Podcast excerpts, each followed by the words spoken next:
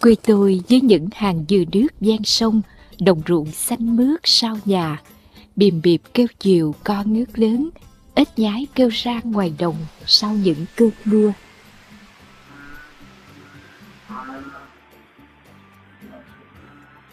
Ai cũng có ký ức của riêng mình và ký ức thường ùa về khi vô tình nhắc tới những kỷ niệm nơi quê hương xứ sở, nơi gắn bó thân quen với những ngày mò cua bắt ốc, đi cắm câu, soi ếch mùa mưa. Thiên nhiên hào phóng ban tặng cho những người lam lũ ở miền quê những mùa cây lành trái ngọt và cả những sản vật đồng quê phong phú đa dạng để thay đổi món ăn cho bữa cơm hàng ngày, góp phần cải thiện đời sống. Những nghề nghiệp theo mùa như mùa nước nổi, mùa mưa đã quen thuộc với người nông dân. Các nghề được làm trong mùa mưa như đặt gió, bắt cá, bắt ốc, mò cua, đặt trứng, cấm câu cá, cấm câu ếch. Ngày tôi còn nhỏ, mỗi khi mùa mưa đến, cha tôi thường đi soi ếch. Tuy còn nhỏ, nhưng chúng tôi rất thích theo cha học làm những món đồ nghề đi bắt ếch. Đối với chúng tôi, những điều ấy rất thú vị. Làm cần câu ếch rất đơn giản, vật dụng để làm cũng dễ tìm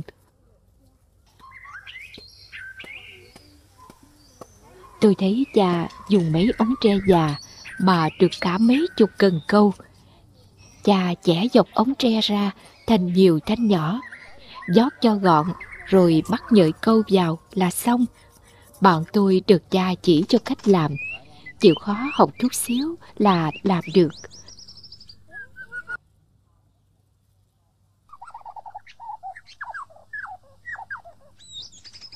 Chỉ có việc tóm lưỡi câu thì học hơi lâu chút vì không khéo sẽ làm tuột lưỡi câu ra khỏi nhợi khi ít ăn mồi.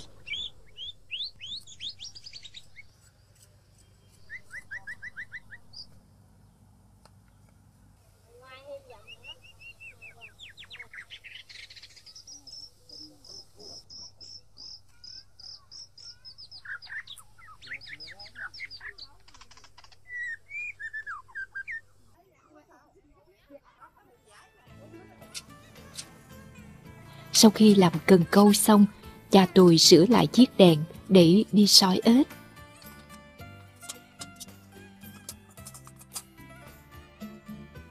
Chiếc đèn đơn sơ lắm, chỉ là một cái chai cũ, một đoạn tre, một miếng vải và một miếng thiết thôi mà cha đã làm được chiếc đèn để đi soi ếch.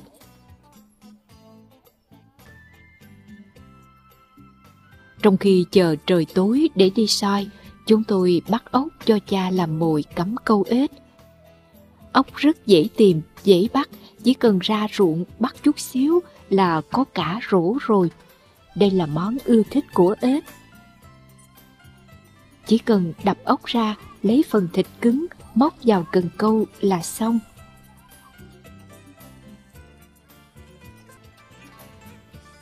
Khi mặt trời sắp lặn là lúc thích hợp đi cắm câu thấy cha sách giỏ, sách cần câu là chúng tôi lẻo đẻo đi theo. Cắm lúc này, tối đi thăm là vừa, vì tối ếch ra kiếm mồi, ốc cũng bắt đầu tỏa mùi để ếch bén hơi.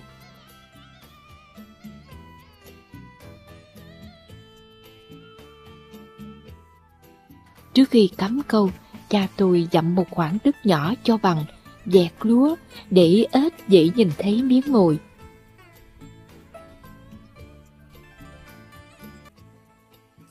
Cắm xong một vòng là trời cũng bắt đầu tối sẫm. Trong khi chờ đến khuya đi thăm câu, cha trở về lấy đèn đi soi nhái, soi ếch. Cha dặn bọn tôi khi đi soi ếch phải đi nhẹ nhàng, không được tạo ra tiếng động lớn ếch sẽ sợ nhảy đi hết hoặc là rút vào hang.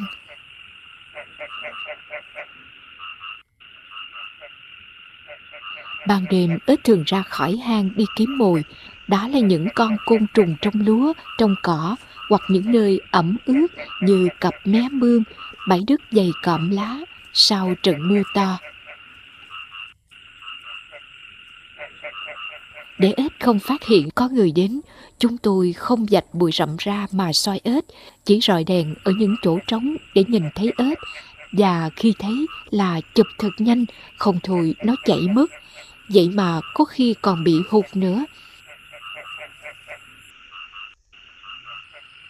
Cha tôi có kinh nghiệm bắt ếch nên chụp rất hay, hiếm khi con nào hụt lắm.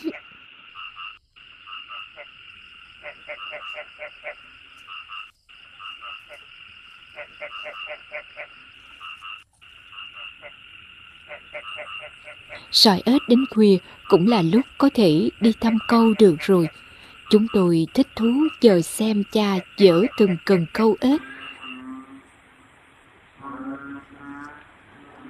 Vào mùa mưa, có nhiều thức ăn nên những chú ếch sinh sôi phát triển rất nhanh, con nào cũng to tròn cả. Hai đứa tôi còn giành nhau nhổ cần câu để được cầm thử ếch.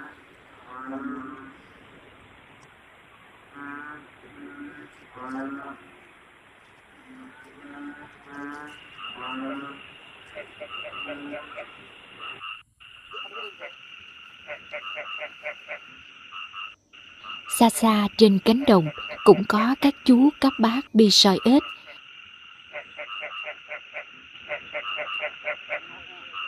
Bác Tư xóm tôi có cách bắt ếch độc đáo lắm. Đó là thục hang ếch. Bác đẽo một khúc cây cho nhẵn, một đầu nhọn để thục vào hang ếch, vừa thử độ sâu của hang, vừa dồn ếch về cuối hang để dễ bắt.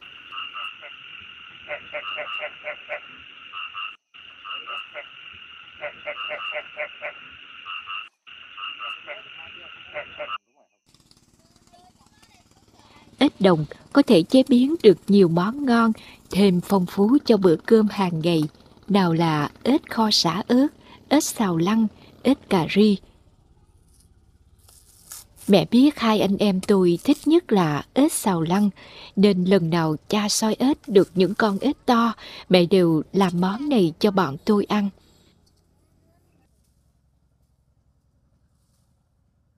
Còn bọn tôi cũng biết phụ giúp mẹ làm ếch cho nhanh rồi đi tìm hái lá cách.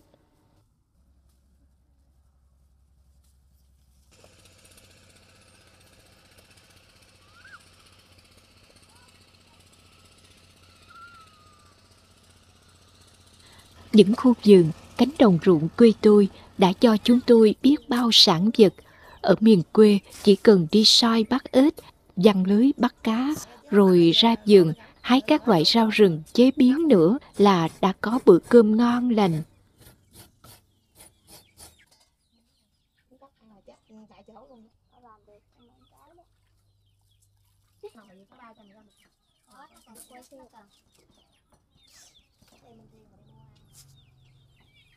Trong khi mẹ xào ếch, chúng tôi cũng hái xong cả rổ lá cách về cho mẹ xào chung.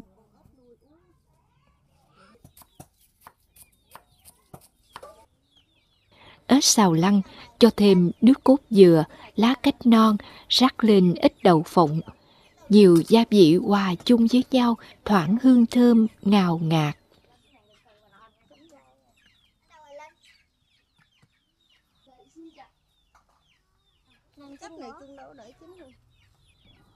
Bữa cơm chiều cùng với món ếch xào lăng, anh em bọn tôi ăn no căng cái bụng Thịt ếch dai dai, ăn ngon như thịt gà vậy, nhất là đùi ếch, thịt chắc và nhiều nữa. Biết bọn tôi thích ăn nên lúc chặt ếch, mẹ luôn chặt phần đùi ra để dành cho bọn tôi. Hôm nào soi được nhiều ếch, cha tôi vui lắm, vì vừa có món ăn cho bọn tôi, vừa bán kiếm thêm thu nhập cho gia đình.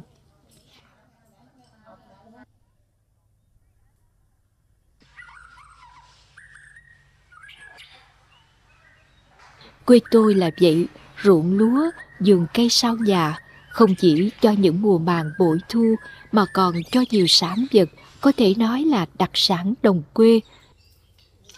Cho người nông dân thêm nhiều niềm vui giữa chốn quê yên ả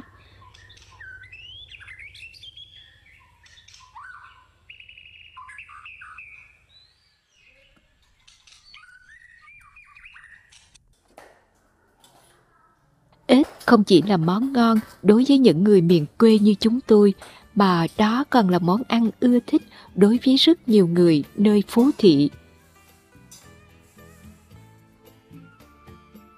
Từ trong hang bùn, dưới ruộng sâu, ếch được nhiều người đón nhận như một loài sản vật quen thuộc, loài đặc sản bổ dưỡng có hương vị đáng nhớ.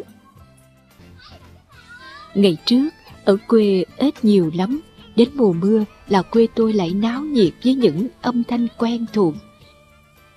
Tiếng người hỏi nhau chuyện đi bắt ếch, tiếng chẻ tre, gió cần câu của những người nông dân.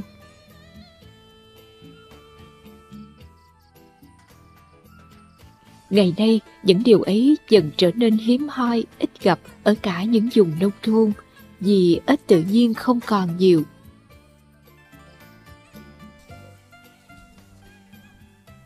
những nhu cầu thưởng thức các món ăn từ ếch lại tăng lên nhiều. Vì vậy, nhiều người dân quê tôi đã tìm cách nhân giống ếch để nuôi, cung cấp nguồn ếch thịt cho thị trường, vừa nhanh vừa đảm bảo số lượng. Xã hội phát triển, nhiều đồ vật được tạo ra nhanh lẹ nhờ máy móc, cây trồng vật nuôi cũng dựa vào những kỹ thuật tiến bộ để mang lại năng suất cao. Chính vì vậy, những hình thức làm nghề thủ công hay những kiểu đánh bắt dân giả cũng dần ít đi. Nhu cầu cuộc sống càng cao, con người càng phải gánh vác nhiều việc để mưu sinh. Dần già con người không có nhiều thời gian để được hòa mình với thiên nhiên, để được thưởng thức những món ăn nơi miền quê dân giả. Những mùa bắt ếch trở thành những mùa thương nhớ trong ký ức tôi. Đó là những ngày cùng cha ra đồng bắt ếch. Tiếng ếch nhái kêu râm ran cả khoảng trời đêm yên tĩnh nơi quê nhà. Sẽ mãi là những âm thanh thân thiết, trong trẻo, khơi gợi cảm xúc nhớ thương dân trào của những người xa xứ.